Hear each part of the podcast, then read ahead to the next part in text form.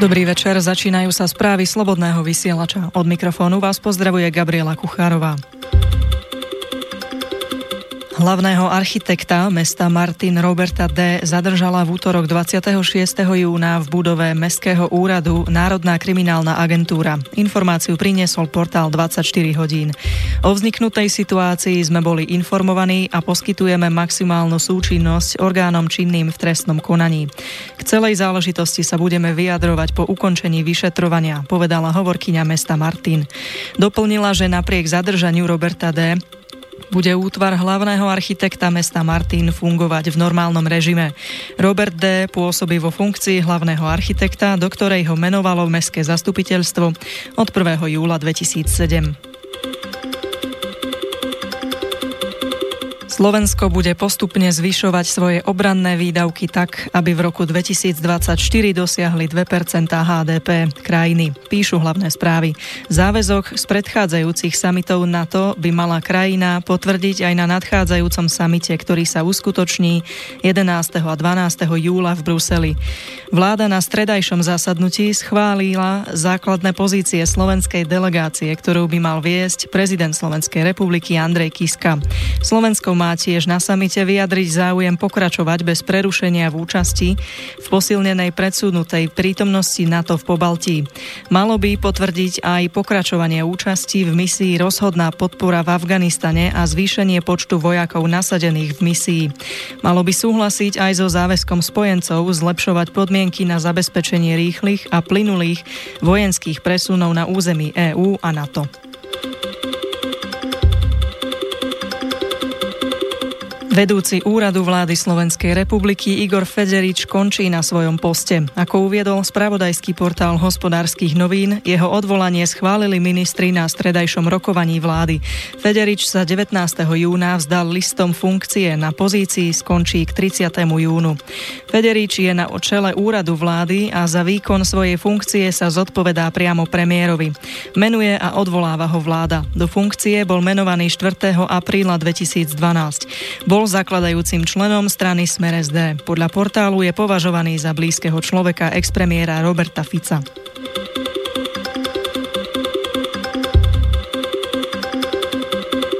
Špecializovaný trestný súd sprístupnil denníku ZME rozhodnutie, na základe ktorého sudca Roman Púchovský rozhodol o nevzatí do väzby Mariana Kočnera a Pavla Ruska.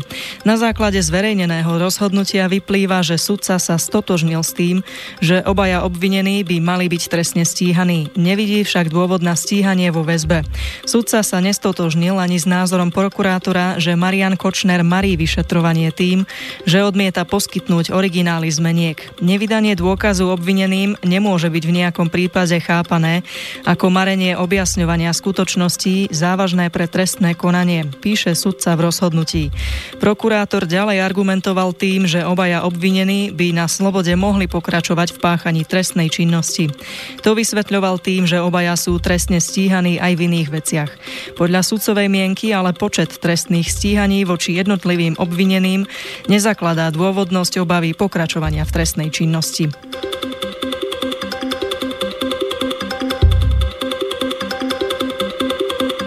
Do slovenskej justície pôjde viac finančných prostriedkov z európskych fondov, uviedla agentúra TASR. Vláda v stredu rozhodla, že súčasťou revízie operačného programu Efektívna verejná správa bude i úprava jeho finančného plánu.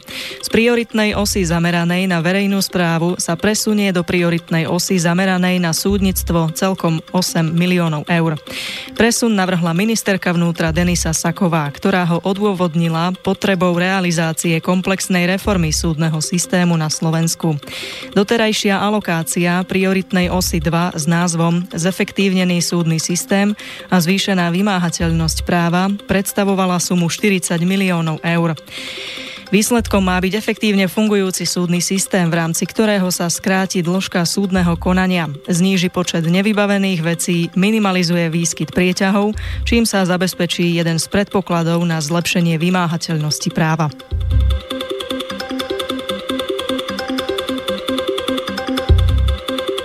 Verejný funkcionár by mohol mať zakázané vlastniť médium či PR agentúru. Majetkové priznania by parlamentu mohli podávať aj starostovia a primátori a ďalšie osoby, o ktorých v súčasnosti zákon o konflikte záujmov nehovorí. To sú témy, o ktorých sa rozprávala pracovná skupina pripravujúca zmeny zákona o konflikte záujmov vrátane prísnejších majetkových priznaní.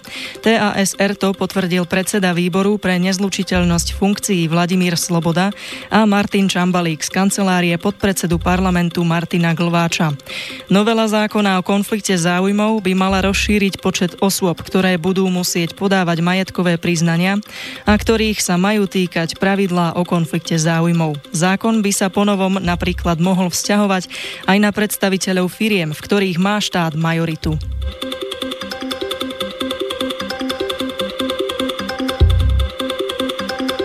Na nepodmienečný trest odňatia slobody v trvaní 6 rokov a 6 mesiacov s miestom výkonu trestu s minimálnym stupňom stráženia odsúdil v stredu sudca okresného súdu v Žiari nad Hronom Michala J. z obce Machulince v okrese Zlaté Moravce. Informovali hlavné správy.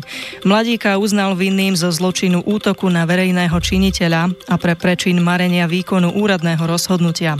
Obhajca sa po vynesení rozsudku odvolal. Michal je ako šofér auta, v ktorom boli ďalšie tri osoby, unikal v júni 2017 po ceste medzi obcami Orovnica a Hronský Beňadik v okrese Žarnovica polícii potom, ako sa ho snažila skontrolovať. Policajti pri naháňačke použili služobnú zbraň, pričom strela preletela cez sedadlo, kde sedel 17-ročný spolujazdec Tomáš, ktorý zraneniu podľahol.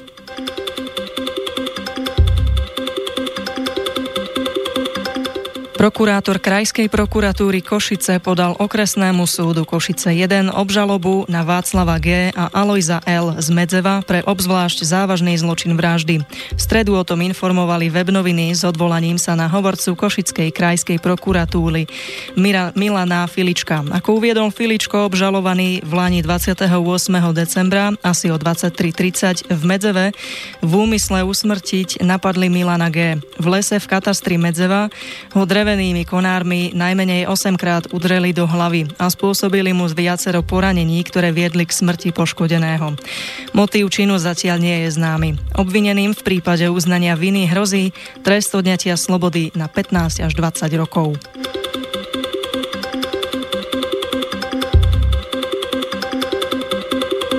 Obchodné reťazce na Slovensku majú ziskovosť vyššiu ako reťazce v zahraničí. Podľa portálu Hlavné správy to uviedla podpredsedníčka vlády a šéfka ministerstva pôdohospodárstva Gabriela Matečná v reakcii na nedelné vyjadrenia predsedu SNS Andreja Danka o zavedení osobitného odvodu pre reťazce.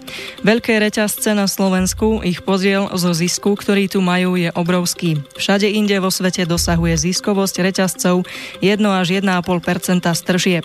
Na Slovensku ide o 5 až 9% čiže to číslo je obrovské, priblížila.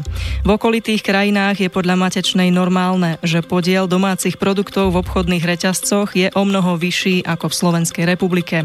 Je to vyše 70% Na Slovensku máme podiel slovenských produktov menej ako 40% spresnila.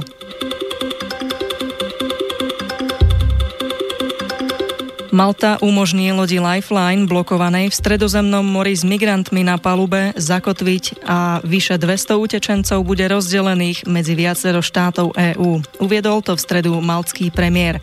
Informovali o tom dnes parlamentné listy. Maltský premiér uviedol, že loď v prístave zadržia a že hneď po príchode migrantov preveria. Azyl sa poskytne len oprávneným osobám a ďalších vrátia do ich krajín pôvodu. Ďalej dodal, že úrady tiež preveria legálnosť registrácie registrácie lode a jej aktivít na mori. Vrátanie skutočnosti, že si zrejme vypla transponder, čo je námorný tiesňový a bezpečnostný systém. Migrantov má podľa premiéra prijať celkovo 8 členských štátov EÚ. Okrem Malty tiež Francúzsko, Taliansko, Írsko, Luxembursko, Portugalsko, Holandsko a Belgicko. Nemecko-maltský premiér nespomenul. Nemecký minister vnútra Horst Seehofer však povedal, že Nemecko časť migrantov príjme, avšak len v takom prípade, ak toto plán plavidlo nemeckej mimovládnej organizácie bude vyradené z činnosti.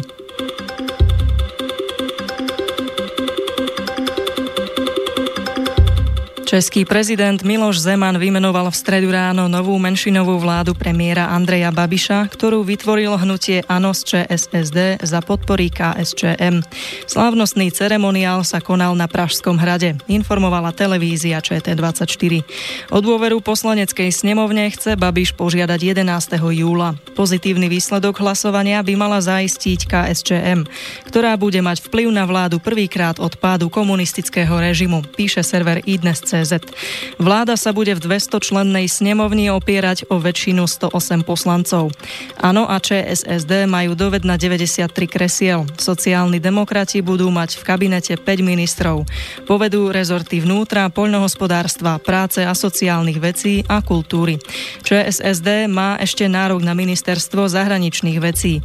Keďže však Zeman odmietol vymenovať do čela rezortu diplomacie kandidáta ČSSD Miroslava Pocheho, Ministerstvo dočasne povedie predseda sociálnych demokratov Jan Hamáček.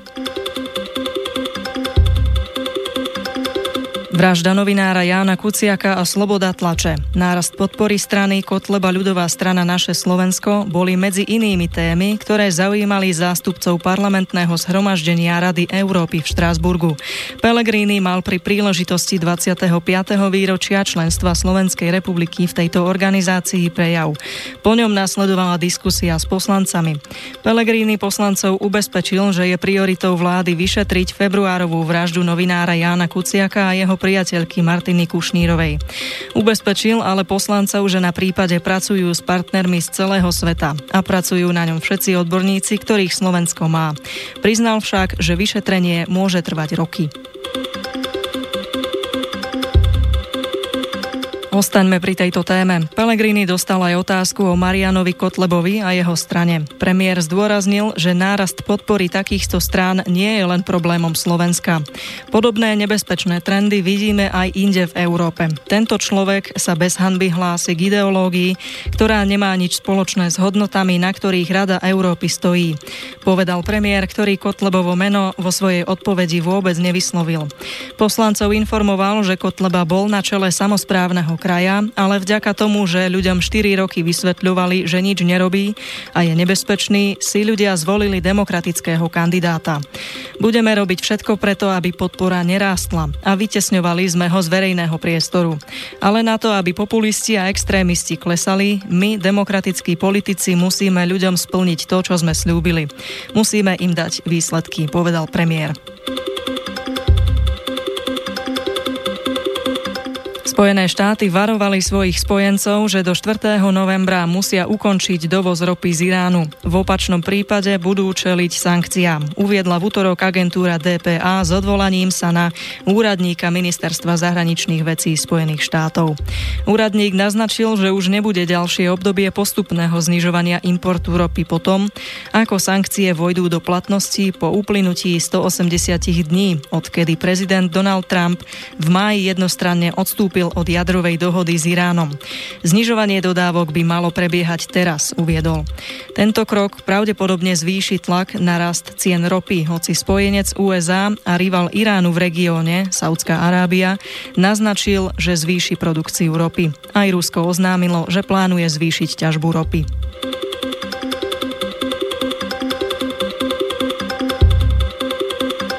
Poľskí poslanci schválili zmeny v kontroverznom zákone o holokauste a odstránili z neho trestné stíhanie za obviňovanie Poliakov za nacistické zločiny. Zmenu prijali v dolnej komore parlamentu v pomere 388 za a 25 proti, pričom piati sa zdržali. Tohtoročná pôvodná verzia zákona umožňovala uväzniť až na 3 roky tých, ktorí by nepravdivo obvinili Poliakov z holokaustu. Zákon vyvolal napätie s Izraelom, ktorý sa obával, že by mohol prekrútiť historické skutočnosti z obdobia druhej svetovej vojny, čo však Poliaci odmietali. Návrh na zmenu predstavil parlamentu premiér Mateusz Moraviecky, uviedlo spravodajstvo Webnovín.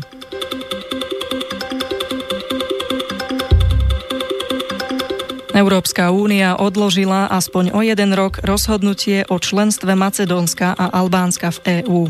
Stalo sa tak potom, čo Francúzsko s Holandskom požiadali o viac reforiem, píše český časopis Argument.